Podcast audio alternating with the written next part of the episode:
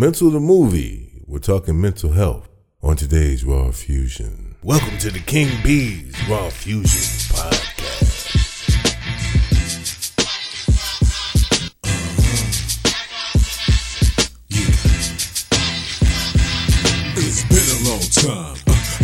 Left you without a strong show to flip to. Now think of how many weeks shows you slept through. Time's up. I'm about to bless you with another season, another reason to cut on the TV and start the cheesing. To get up on the phone and go call your friends and let them know the King Bees Raw Fusion begins. Sit on back and enjoy yourself. I'll be your company, baby. If you need a little help, I took off for a while to revise the plan. Got my focus on so I can check out the scam and open up my team, eliminate the fake. And when got me a beat from Bobby Drake, and now I'm back, and it's better than you ever saw. But enough talk, let's get raw. A typical night at the clubs. Let's get raw. You don't want to fall in love. Let's get raw. You got the fusion in your blood. Let's get raw. And to my ladies and my thugs. Let's get raw. And to the haters on the scene. Let's get raw. Don't be mad cause we got green. Let's get raw. You should be trying to make the team. Let's get raw. Cause we taking everything. Let's get raw. Raw Fusion. Yo, what's up, ladies and gentlemen? King B right here, and welcome to Raw Fusion. As you guys know, for my sixth movie, I'm getting ready to do a film about mental health. And one of the interesting things about doing film, it doesn't matter whether it's a documentary or whether it is something that's scripted, although I guess you can script a documentary, but that's neither here nor there. You have to do research on the topic that you are going to do the movie about. I mean, if you really want to do it well, you really have to do research. So, in efforts to make this as impactful and as powerful as we can, I've enlisted the help of some real mental health professionals. And I have a brother here that has done some very fabulous things in the city of Chicago, elsewhere as well, to help our community get to a place that they need to be mentally. And I think that's important. Welcome, Dr. Obari Cartman. How you doing, brother? I'm doing good, bro. I appreciate you. Appreciate your work. And I really appreciate you using your skill set, your talent, your passion, and turning it to this topic. Happy to have more eyes and ears and hearts in the conversation about mental health. It's a moment in the movement that needs all hands on deck. So I appreciate you. Thank you, brother. Thank you. You know, I went through a situation myself where I found myself in more of a depressed state, and said depression, and didn't even know it. You know what I mean? It's like I went from grieving to being diagnosed with a heart condition, and then being told by the doctor, yeah, you're going to die from this. Yeah. And it's funny, I had Wild Style, who was in the last week's show. He was actually in the room with me when the doctor came in, and I was like, "No, you can talk in front of him. He's like my brother." And so, yeah, he actually got mad at the doctor, like, "How you just gonna say the shit like that?" Mm-hmm. You know what I'm saying? And I realized that I got to the point where I was like, I don't really give a fuck if I live or die anyway, so it really doesn't matter. Yeah. And it seemed like I was being tough, but then I realized what was going on internally. It took me a little while, but I realized what was going on internally. It's like maybe I'm going through some shit that's more than just going through some shit. You know what I'm saying? Mm-hmm. And so I realized that I probably was going through, I didn't get diagnosed or took medication for it or anything like that. But I feel like I was going through a depression at that time because, you know, I don't think there's any time where you should be like, I don't give a fuck whether I live or die or not. Yeah, so right. That's kind of problematic. You do a lot of work in the hood where I'm pretty sure you come across a lot of kids that are probably in the struggle, you know what I mean? Maybe in a gang situation or whatever. And a lot of them, if you ask them, they'll say, I don't give a fuck if I live or die or not. All right. Do you see that a lot? All day. And part of it is what you say, like there's a presentation of toughness. For some reason, we have connected this hard, masculine, this desirable, maybe even a cool about how we want to project ourselves.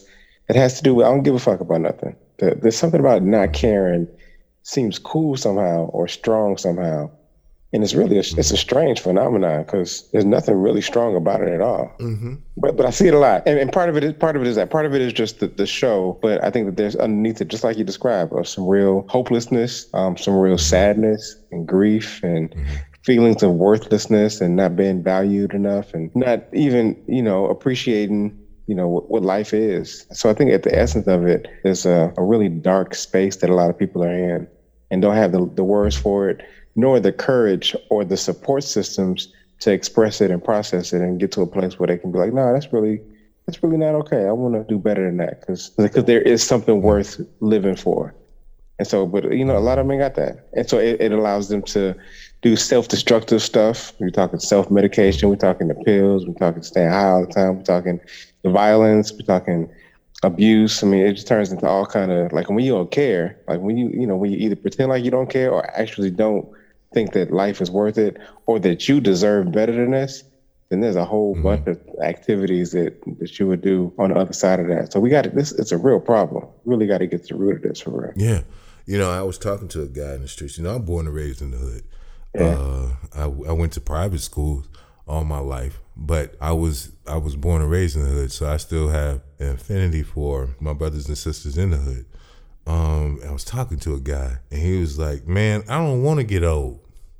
Like, so I'm wild as hell. I'll do whatever the fuck now because shit, I don't want to be all old and gray and mm-hmm. like, bro." And it was just like that whole conversation was fucking with me. It was just like, mm-hmm. bro, really? Like I don't even think he was fronting. Like, yeah, he was like, shit. If I get shot, I don't give a fuck because I don't want to get old no motherfucking way. And I'm like, right. Really, bro? Like, you know what I'm saying? Like, you do some interesting things, and we'll get to those in a second. But one of the things when we first talked, and this is the thing that I realized, is that when you have a situation like a Columbine mm-hmm. or whatever school shooting or whatever, they will send scores of mental health professionals to that scene. But you and I, from Chicago, we know that there are places in Chicago. Chicago's a great place, but there are some pocketed communities in which they have a Columbine every day, mm-hmm. at least every week, right. And all we got is churches and liquor stores. Yeah. And I don't know if it's funny when you said turkey. I don't know if you meant chicken or Jesus. Church of chicken, right? We got the church of chicken too.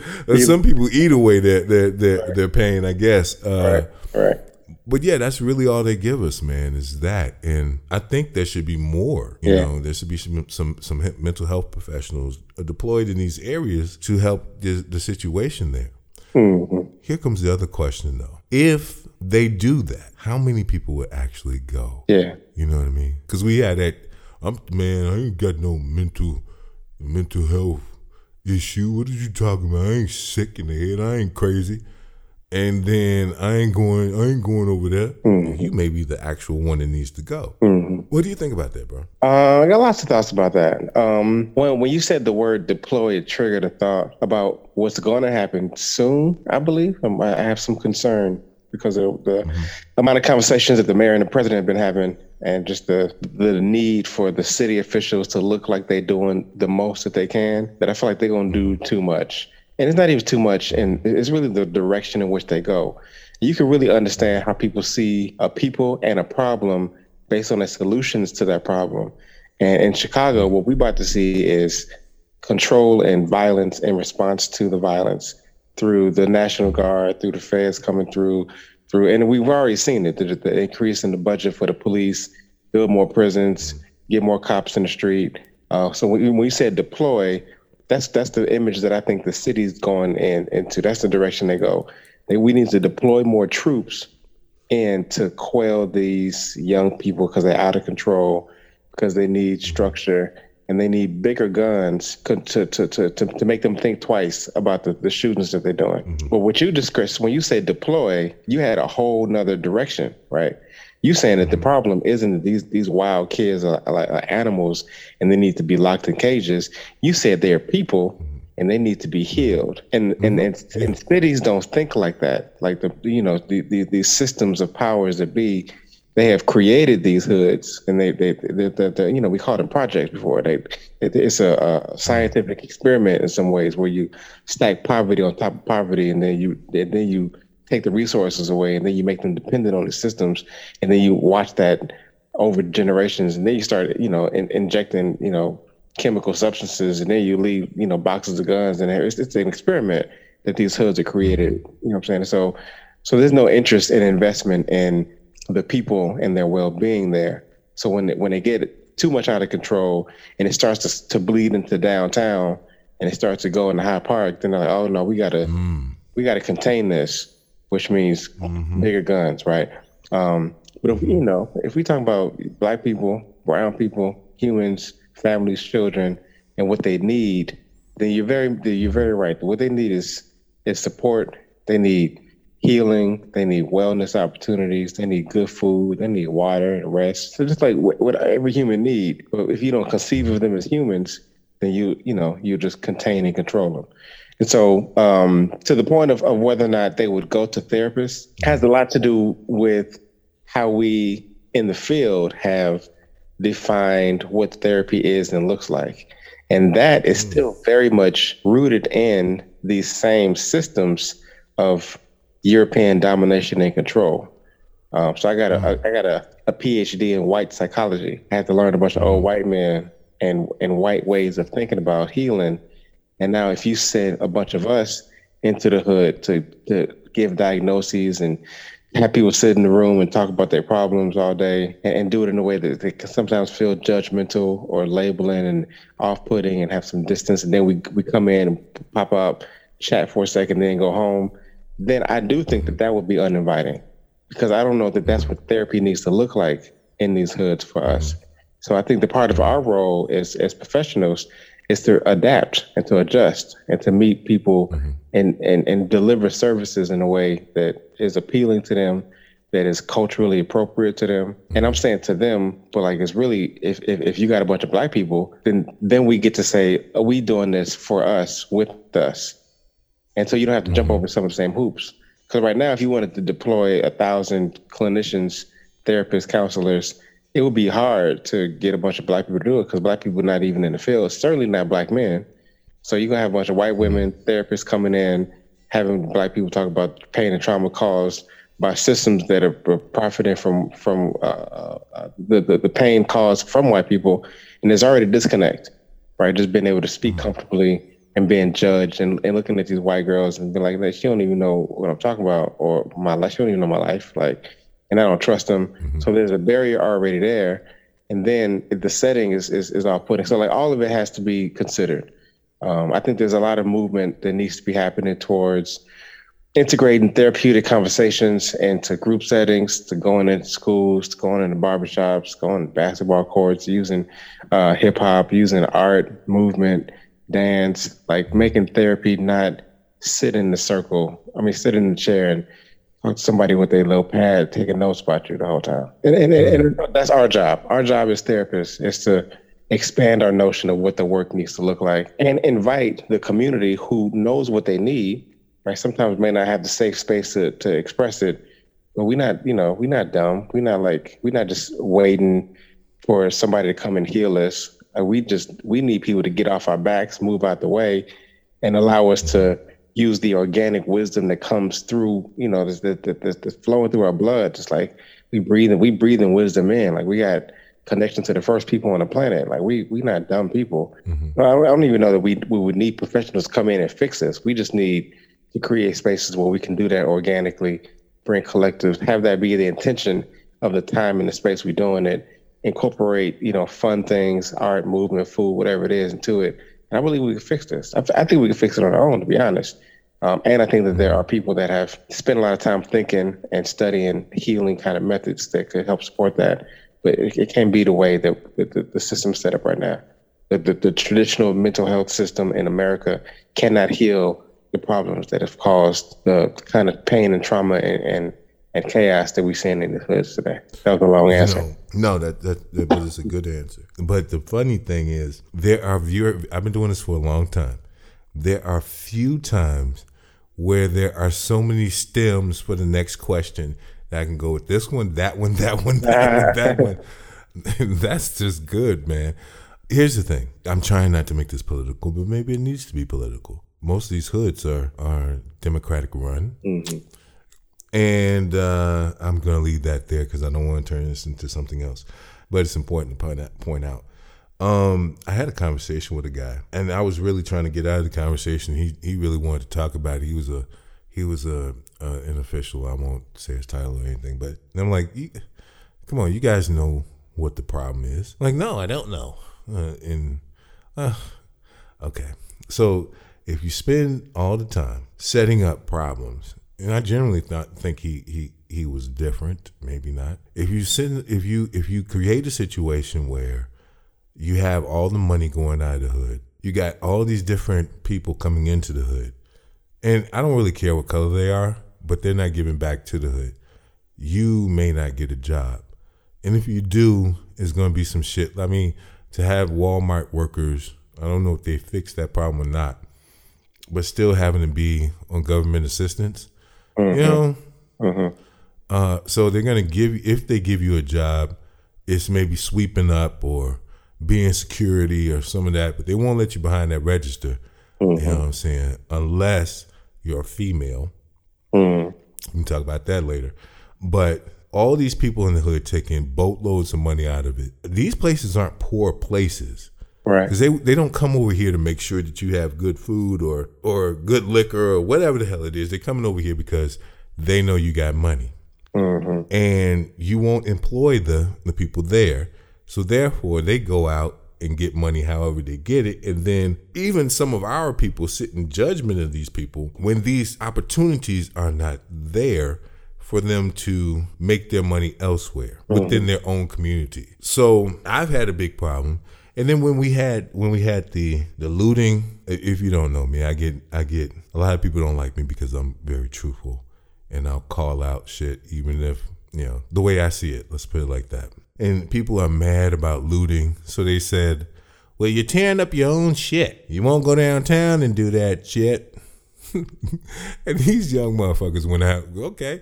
And they went downtown and did that shit. The next day. And I'm like, oh, right. These are some new brothers. You know what I'm saying? Yeah. And then when they did that, these same self-righteous motherfuckers sat up here and said, well, y'all just making us look bad. That's just ridiculous. Come on, bro. Like, you made out the hood. That's cool. Mm-hmm. You know what I'm saying? But there's some people that didn't have the skill set. Some people that didn't have the foresight. Some people that wasn't willing to marry into somebody else's money, even if they didn't like them. Whatever it is, let's call it the truth.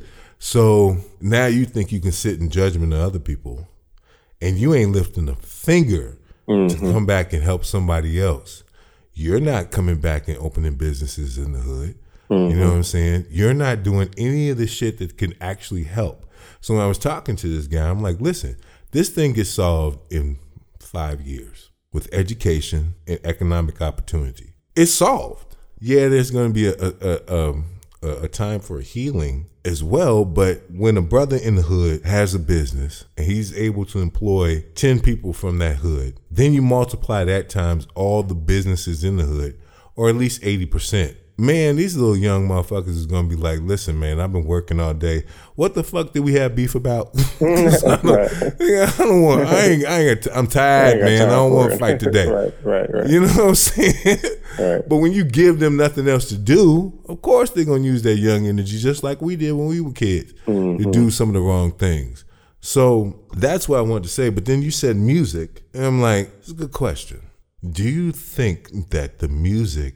because there was this controversy a while ago. Do you think that music has an effect on people? A lot of people say it's just music.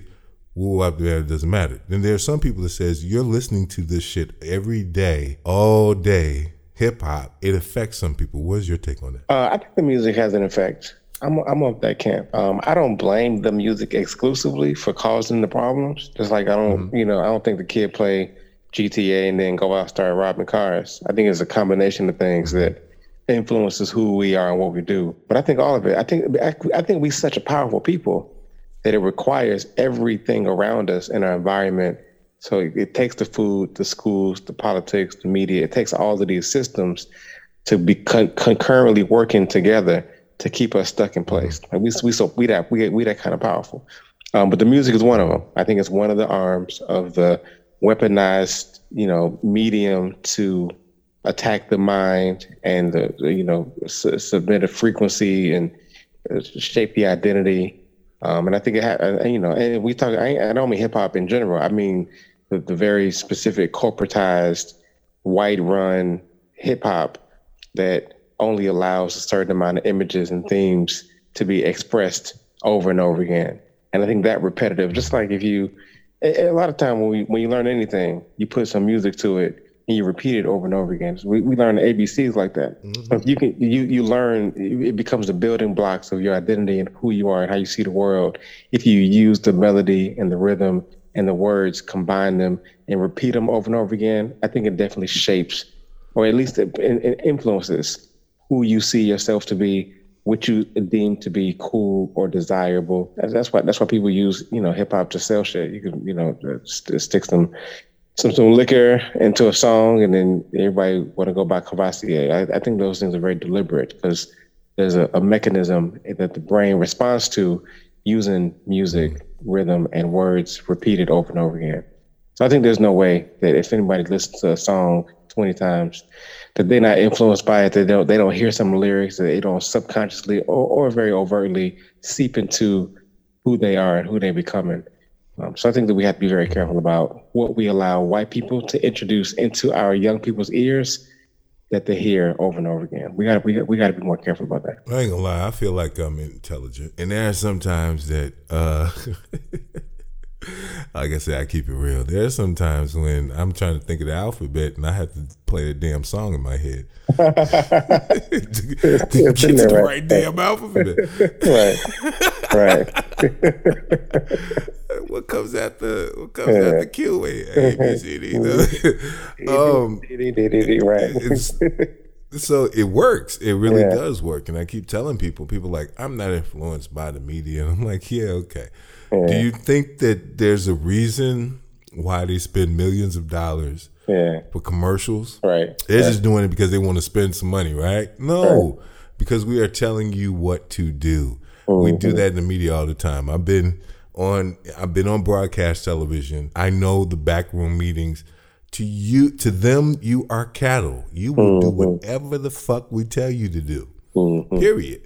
And it's proven. You know what I'm saying? Instead of going into the store to get some tissue, they'll say, "Give me a Kleenex." They don't promote as much, but back in the day, they used to promote it a lot. And I'm go give me a Kleenex. Mm-hmm. It don't matter. Get the cheap Kleenex. Mm-hmm. You know what I'm saying? It's not go get the paper, the napkins. Right. Go get the cheap Kleenex, which is not Kleenex, but they still got Kleenex in it. Go get this Kool-Aid. Right. Not that Kool-Aid. Get the cheap Kool-Aid. Right. So that is like, subtle influences that we don't respect. You know what I mean? And so even as a filmmaker, I love gangster movies. I really, really, really love gangster movies. They make money. And my gangster movie is my top selling movie. So it's not that I did it because I wanted to make money and knew it would, but it's because I simply love gangster movies. But see, here's the difference. When I saw Goodfellas as a kid, I saw that shit and like, hell no. This is what you motherfuckers do out here in the streets. That's right. I'm good, G. I'll go to school. Let's go to school. Okay, I got to go to school there. Because I'm not going to do this here shit y'all doing. Right. There are others that look at that shit and be like, "Yeah, I'm gonna be the toughest gangster." That's a really interesting idea because the gangster movies, they're always tragedies. Mm-hmm. They don't really make them to look cool. Really, I mean, they might look cool for a moment when they're on top for a second. They always lose though. They don't have gangster movies. Most of them when like. Mm-hmm. It's just people look like they're like the happy at the end of the day. If you really watch it, it's misery and trauma over and over again, right? And so, but the hip hop don't do that.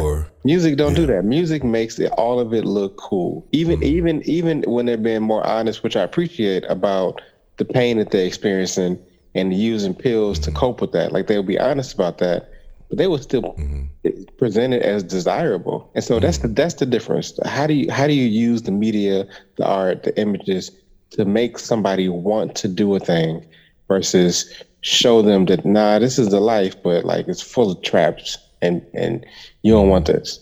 I work with a lot of young, I do a lot of organizations with non-violence, talking to the hood kids, talking to the shooters, and even the vendors that they bring into the spaces, the life coaches, most of the people I'm in rooms with as staff, even the, the adults, most of them been locked up. And there's something, there's something cool about that. It's hard to even put your finger but there's a, when a young person meets somebody and they see me, who, I got a PhD, been working, doing all this work, but then they see somebody else who been locked up. Something about that person that's been locked up gives them an advantage because they got there's a cool factor. They went through that rite of passage. They tested and true.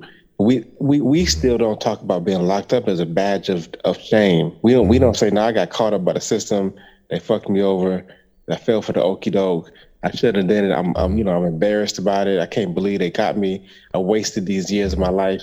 We still present these kind of hood stories like desirable. And until that switches in the music, it's always going to cause the ripple effect. It's always going to recycle itself over and over again until the artist can keep it real, tell these stories. You know what I'm saying? That's your life, tell a life, but present it in a way. The frame of the story changes how the viewer receives it.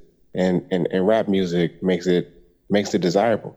So then we wonder why they seeking that? Like, what you want will drive your. And that's the biggest motivation there is. Like, what do you desire? What do you want? What do you see for yourself? And then you will fight for that. Like, so then like you say, I can bring good food into the hood. I can bring therapy. I can bring these programs. But if they don't want that. They don't want life. They don't want happiness. They don't want joy, peace of mind, whether they believe they deserve it or not.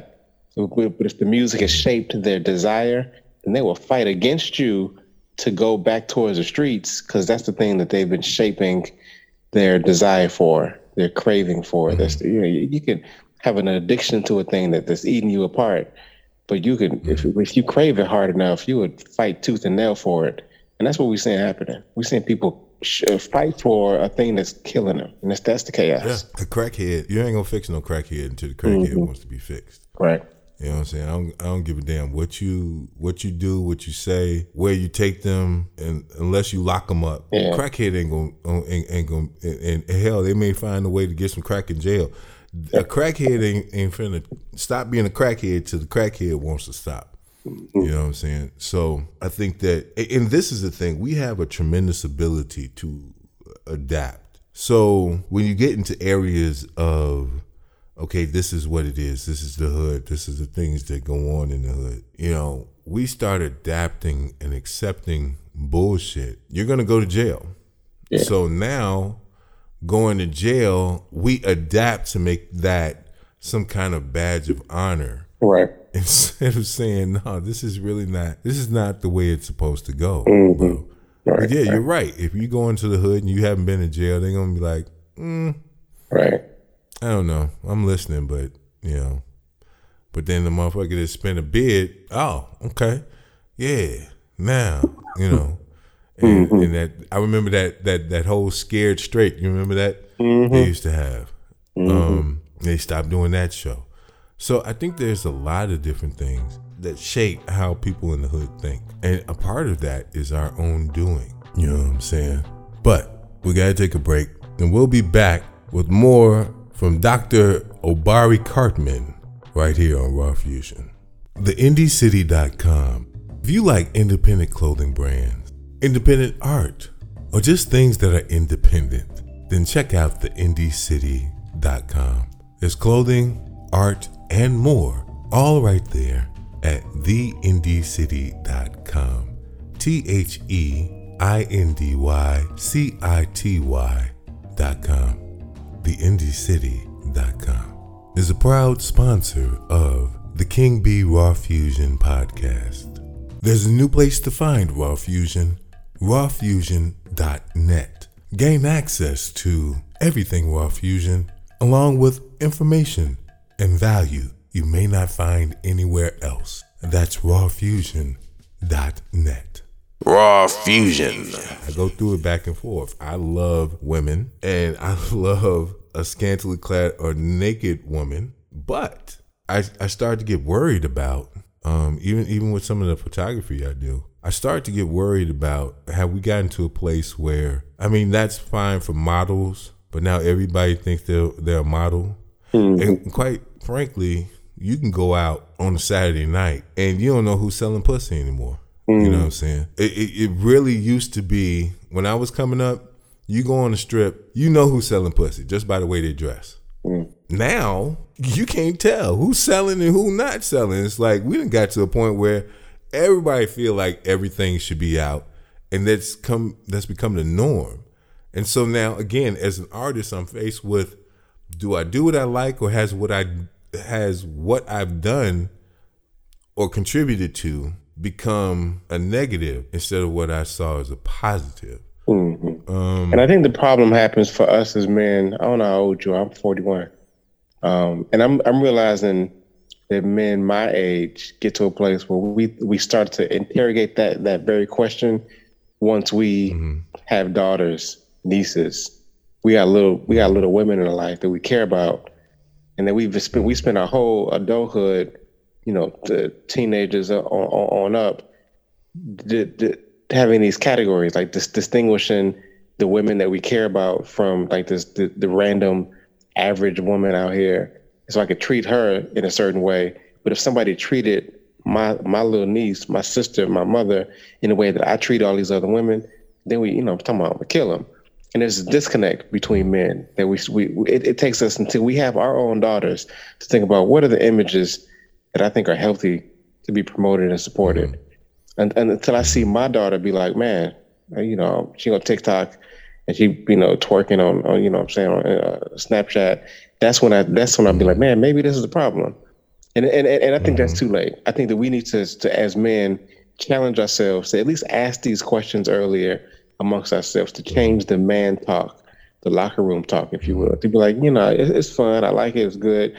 But what does it mean for it to be the most popular image and me supporting that image and then teaching the other men in my circles that this is what's cool again, like this is what's desirable.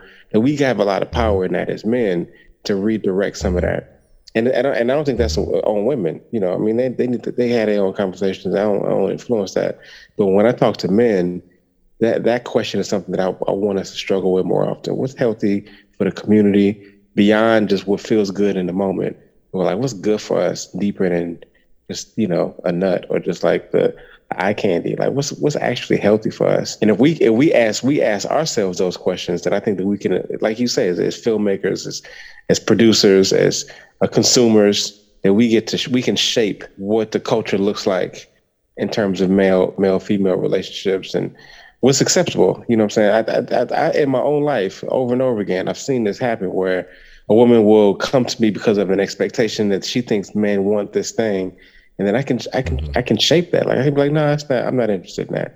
Let's just talk. Let's just, you know, let's read a book. Let's go to a museum. Like we have power to shape what is desirable back and forth. But it starts with us taking our own responsibility to say, no, I am. You know, I'm saying I'm a king. You know, you King B. You know what I'm saying? Like what a king mean don't mean dominate and control. To mature past that childlike version of, you know, being, you know, sometimes like animals in the way we see ourselves. And I think that's our conversation. Like I don't tell women what to wear, or where they need to go, but I do try to encourage men to say, you know, what are your standards? And then have people respond to that. But that's a man, that's talk. Like that's our conversation to have. I'm with you. See, okay. I think some of it has to do with I came up, you know, there was a distinction between a hoe and a real woman. You know, that's what my learning was. And so I had no problem identifying that. In a woman, but not in a man. There was no distinction between a hoe and a man. Those things were the same thing. There was no shame. There's no, you know what I'm saying? How are men able to have, who are the men having sex with? If we able to have as much random sex as we want, who is it going to be with if it's not some woman? But we don't make that distinction for ourselves. I think it was, I think it was Common. No. Oh, AMG. I want to be your hoe. Right. And then Common did say, I'm a hoe, but not a hoe figure. Let's put it like that. But yeah, you know, that's very true. That's very true. But we had a clear distinction. There are some hoes, and then there are some, and that's not acceptable, but it's acceptable to hit. You know what I'm saying? But that's not what you settled down with. And then there was a real woman that you settled down with. And now I don't see that distinction. And some of it I think of it I do like. Some of it I like women taking this claiming of being human beings that enjoy sex too. I don't think there's nothing wrong with that. Yeah. Right? That they want to be, sex is fine. It's a natural, you know, if we're doing it healthy and safety.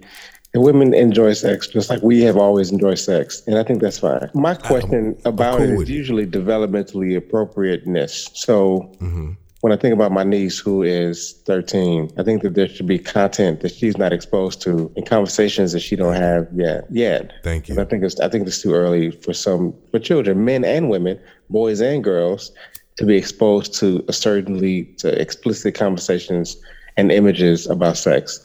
And we've lost that. When I was growing up, I had a Victoria's Secret magazine. That's all I needed, right? I got it once a month. You know what I'm saying? But right now, you go to the internet and Google Pornhub, and you got a world of images and ideas. And they've been sitting home in the pandemic for a year. We have no idea what these kids been doing on the internet.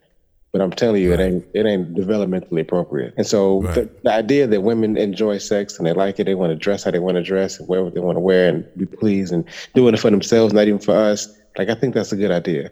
But I think that we're encouraging it younger than is healthy, in my opinion. Yeah, me too. I see these videos of parents videotaping their child twerking and all kinds of shit. And I'm like, they like 5. Like, what the fuck? Bro, male or female, I don't want to see that shit. Like, you know what I'm saying? They're like fucking 5 years old. Don't do that shit. You know what I'm saying? Like, if you're an adult and that's what you want to do, okay. If you're an adult and you want to have your ass out everywhere you go, okay. But you should not have 13-year-old girls wearing the same shit that, as a matter of fact, they didn't got to the point where old women who dress like that or older women who dress like that, they're like, you too old to dress like that. That's for the young people. No, what the? So what's the parallel for the man? So you talking about a young girl twerking or a young girl with her ass out, her booty out. What are the young boys doing? What are we allowing for young boys to see, to watch, to listen to? Are we turning the radio off when the young boys come in? Are they watching us? I say the same thing about guys, boys too. There was actually the one that I was looking at. They had a grown man doing a dance. Okay, and then it was a TikTok video. And then there was somebody with their little boy doing that shit. And I turned it off because I'm like, I don't want to see no little boy. Well, I didn't really necessarily want to see the guy doing it anyway, but I was trying to figure out what the video was about. But I definitely don't want to see no little boy over there gyrating and shit. No, that wasn't cool. That wasn't funny. Mm-hmm. None of that shit. And a lot of that shit is not just men. We got to understand that a lot of our men are being raised by women now. Mm-hmm. You know what I'm saying? And even the little seeds we plant in a man's head. A young boy's head. Oh, you're going to be a lady killer. Right. You're going to have all the hoes. You know what I'm saying? You're going to have all the little women after you. Mm-hmm. We're telling him that in order to be the cool guy, you got to have a whole bunch of women at least desiring you, if not being with all of them. Right. You know what I mean? And if you got a bunch of beautiful women desiring you, it takes a special kind of strength to not indulge. Come on, let's give it 100. You know what I'm saying? If you got women coming and they all fine, you know, you got to be focused in a different way in order to not accept at least half of it. You know what I'm saying? Right. So I think a lot of this is also we got to understand who's raising our boys now. And so, the problem in that is connected. The idea that in the reality that there's a majority of families in the Black community that are not 2-parent households, you know, and men might still be involved. They still, you know, pick up their son and hang out with them, but they're not in the house, which means that there's a lot of how you describe men, single mothers raising boys, and then the inverse of what you're describing of teaching a young man to go play the field and collect women is to teach them by demonstrating that what is actually desirable, what is actually a grown man thing to do is cool, is healthy, is to marry a woman and to demonstrate a long-term committed relationship. And I want my sons to see that. I got boys. I want them to see their father in the long-term. I want them to, I go to more funerals, way more than marriages or weddings. Right. So we have lost that motivation, desire, discipline, skill set as men to marry women, and then to show young people that is what you want to aspire to have them see a man and a woman in the house. It ain't got to be your parents necessarily. Even if the co-parent thing don't work, you know you got a baby with a woman, don't work, that's fine. But men aren't even encouraging ourselves, our peer groups, to be like, nah, you too old for that. Like, you had fun when you was 20s, but like, you a grown man now. And what a grown man now looks like, the definition of that, it is no longer to find a woman, commit to her, marry her, and live happily ever after. We don't even push ourselves to that. It's not even desirable no more amongst the men that I'm talking to. They talk about marriage like, what the fuck, I ain't, no interest in that. And so until we get that back, there's no counterbalancing the messages of collect women, the lady killer, the player, pimping players. There's no counterbalance to that. They're going to see it, and they're going to see the absence of anything else and think, well, that's what men do. Men just fuck women all the time. Is it just the mindset of the man though, and the conditioning of the woman? I had a bunch of women on the show, 5 of them, you know what I mean? And we were talking about love relationships.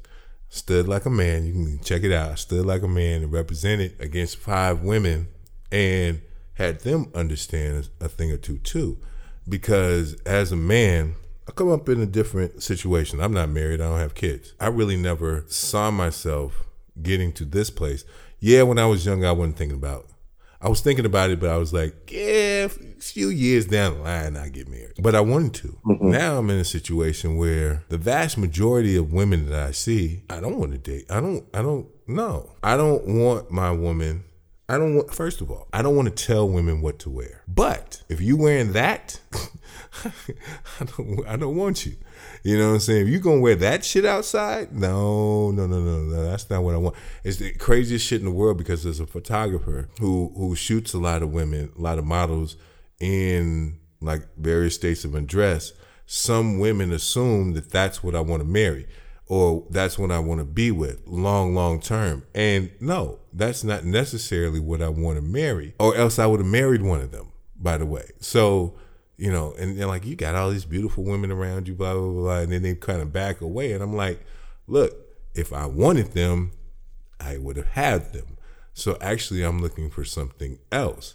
You know what I mean? I came up in a Church of God in Christ, you know, until I was like 15 years old. Some of that residual shit is still stuck in my head, where you wear the long skirts and all that shit. Now, I'm not saying that a woman that's got to be with me has to wear the long skirts down to the ankles, but that's what I saw when I was growing up. I had a balance.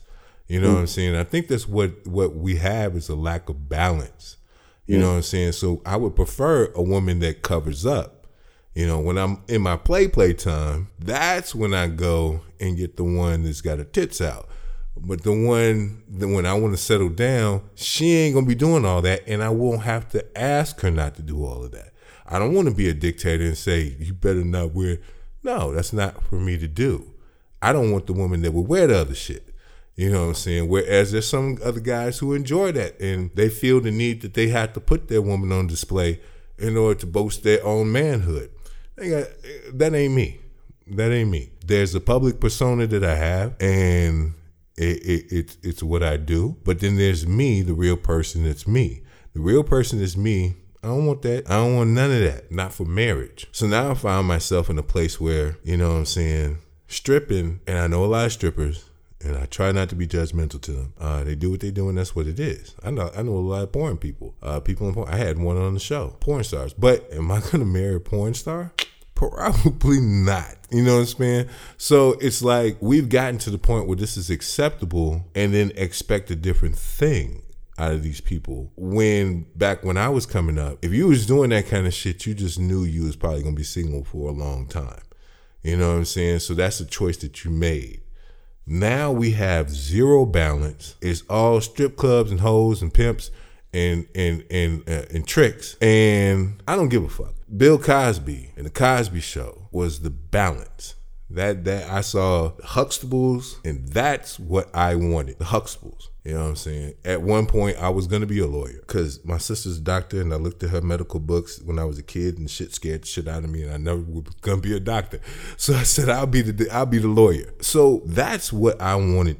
That's what I wanted. That's what I saw. That's what I wanted. We don't have that balance today, you know, and part of it is, again, who's owning and controlling the shit that we started in hip hop. We used to have a Poe Righteous Teachers. We used to have a KRS-One. We used to have a Public Enemy. And then we had Luke and AMG and all these other motherfuckers that had ass shaking and all the other shit. But there was a balance. There is no balance today. And that's my biggest problem with it. I agree with that, like a balance in terms of the corporate media version of it. But in terms of like the hip hop scene in general, there's still new versions of KRS-One for white teachers. There's hundreds of them. They're using but they're not getting they're not getting the play. They're not getting the play. So I think it's our responsibility as seekers to find them, support them, prop them. I think that's our job. We can't complain about what the corporations are doing and not doing all day. But if I am not doing my most to find those artists, going to the open mics, being on, we're on the internet, I can scroll all day, go to the sites where they're congregating, find their albums, buy them, support them, pay extra for them, share that on my social media. Like, I can do that. Like, I have the power to promote the thing that I want. And I think the same is true for dating. Like, my world is different than yours. I'm not around a bunch of models and strippers and porn stars. I'm in conferences. I'm on panels, professional intellectuals.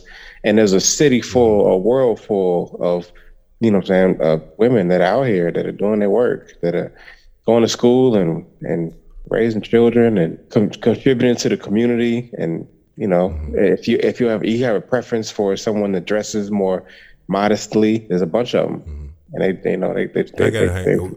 don't be mad when I call you and be like, bro, we got kicking in your circle, bro. Like, no, that's what I'm saying. Like, they want to be married and they want to connect with other brothers. They're serious about, committed. Like, if you want that, and it's the same thing with the music. You got to seek that thing. Go to that place where those people are. If you're at the club all the time, then you're gonna see people that like to go to the club. But if you get live music, if you're at conferences, if you're at the seminars, you're at the museum, you're gonna see a different type of people. And I think that's the thing we need to teach for men. Seek the thing that you want, and teach them how to do that. How do you do that? How do you seek healthy? How do you seek productive? How do you seek successful? And define that in a way that's true. But those are things that we can teach in terms of standards and principles and character and skill sets. We spend too much time complaining about what we don't got, what we don't see. And it's right here. It's right in front of us. I need to learn. I'm learning every day. You know what I'm saying? That's one of the beautiful things about being in film is that every new subject becomes a learning experience as well.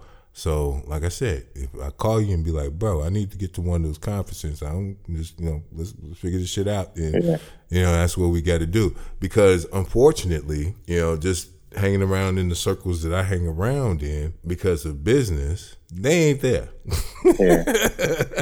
They're not over there. So, and that's just a product of my choice and profession. But here's the thing. You were saying something. Pick and promote what you want and support what we want. And that's one of the biggest things that I've been preaching. I had a post about Sakari Richardson, and I'm like, okay, well, y'all all on her shit now. You are ready to boycott the whole damn Olympics because she's not running. But where was all this fucking support when she was starting out? Now, of course, everybody didn't know her, but with the people that knew her, why weren't you pushing her then? Why weren't you promoting her then?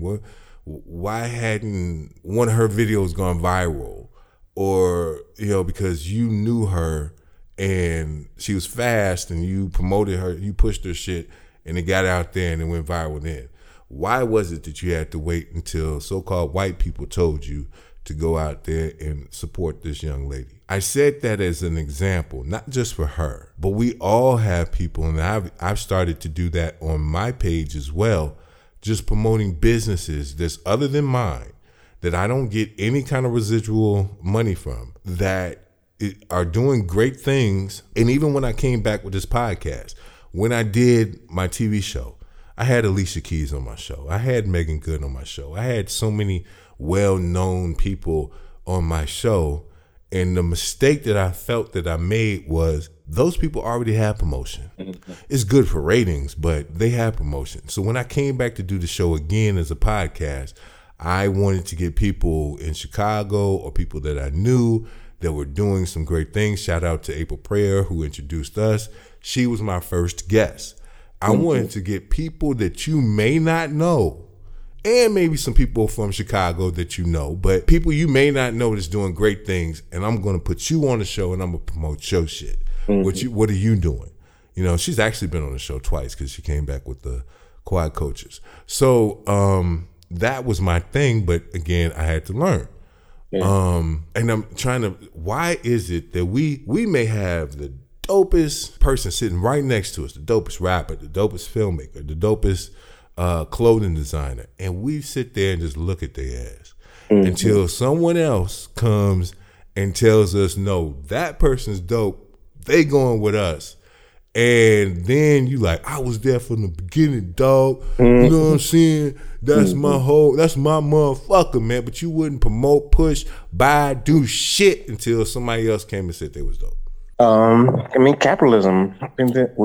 We see value in what we deem successful, and we want to be connected to that. Once it is determined successful, and success is defined by a certain amount of money, a certain bracket, and that is determined by the powers that currently be. We don't have an independent do for self mindset. We've lost that over time, I think. And I think until we get that back, integration, I could argue.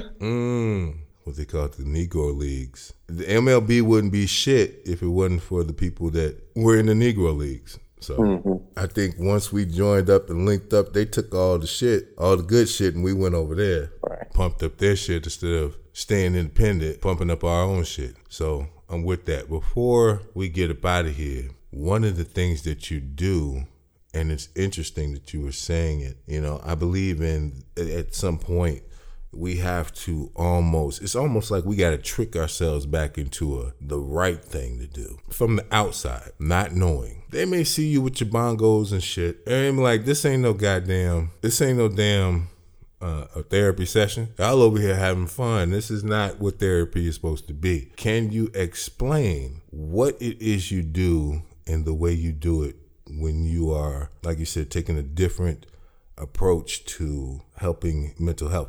Because I will say this, certain things I wanted to stay away from in school because I didn't like school. I didn't like the way they taught. I'm a more hands-on person. I learned not by going to Columbia, but actually doing film and television by doing it. And for some people, they learn better in a different way than what is traditional, like going, sitting to lectures and all that shit that makes some of us want to go to sleep. I learned by doing. So I want to talk about the approach that you take when you're doing your different sessions. Okay, yeah, I can talk about that. But the way you described it, I love. I want people to say, that don't look like therapy. It looks like they're having fun, because people are more likely to come to that. And it doesn't matter to me that you call it therapy. That don't matter to me. I avoid the word if I can, just to avoid the stigma or the resistance. If you come in and we sit in a circle and we eating, we playing hip hop, or we listen to lyrics, we print them out, talking about what they mean, we watching some clips and having a discussion about it. We playing drums, we moving. Whatever it is that you see that is appealing to you, it looks like fun or engaging or entertaining. And then you come participate in that and walk away with some new skill sets, some new insight into yourself, some new connections with others, understandings of yourself in the world. That's the therapy. So you can engage in an activity that has therapeutic effects, that has healing benefits, that moves you to another level, and you don't experience that as therapy. That's my goal. Like that's the dream for me. I have a bunch of Black people in the hood, in communities, doing things that are therapeutic, that are different from what they consider therapy to be, but they walk away whole, stronger, healed, more resilient, with more hope, with better relationships. Like that's my dream. It's for people to just have the impact, the result with going through a process that looks different than they had imagined. There you go. Dr. Obari Cartman. He's going to be working with us on the movie Mental. Also Mental the Movie. If you go on Indiegogo, you can definitely donate. We got to raise this money to make the movie. And I appreciate you, brother, for what you're doing and then being a part of the movie as well, because we definitely need your insight while we're making this damn thing. All right? Appreciate you, bro. Appreciate you, bro. It's time to talk some shit with King B on the King Bees Raw Fusion podcast, brought to you by TheIndieCity.com.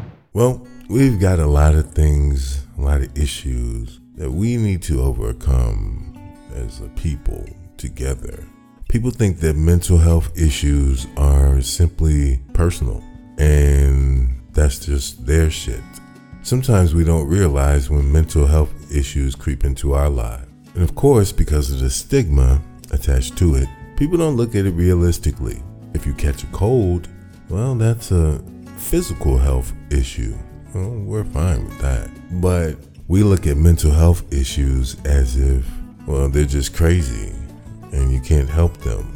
No, there are mental health issues that are just as curable and healable as the common cold. And then there are some more difficult issues, just like there are more difficult physical health issues.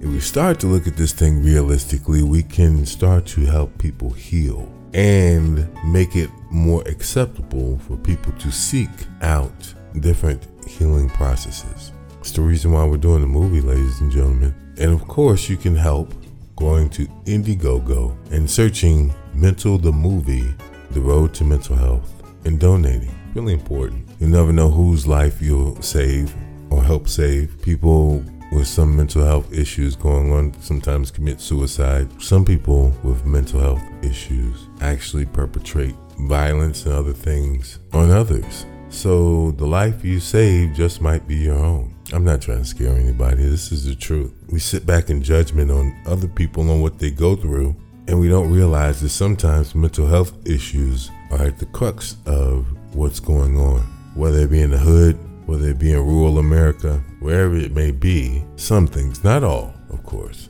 can be a result of a mental health issue that's gone undiagnosed and untreated. It's time we do something about that. I'm King B, and this is Raw Fusion. Raw Fusion.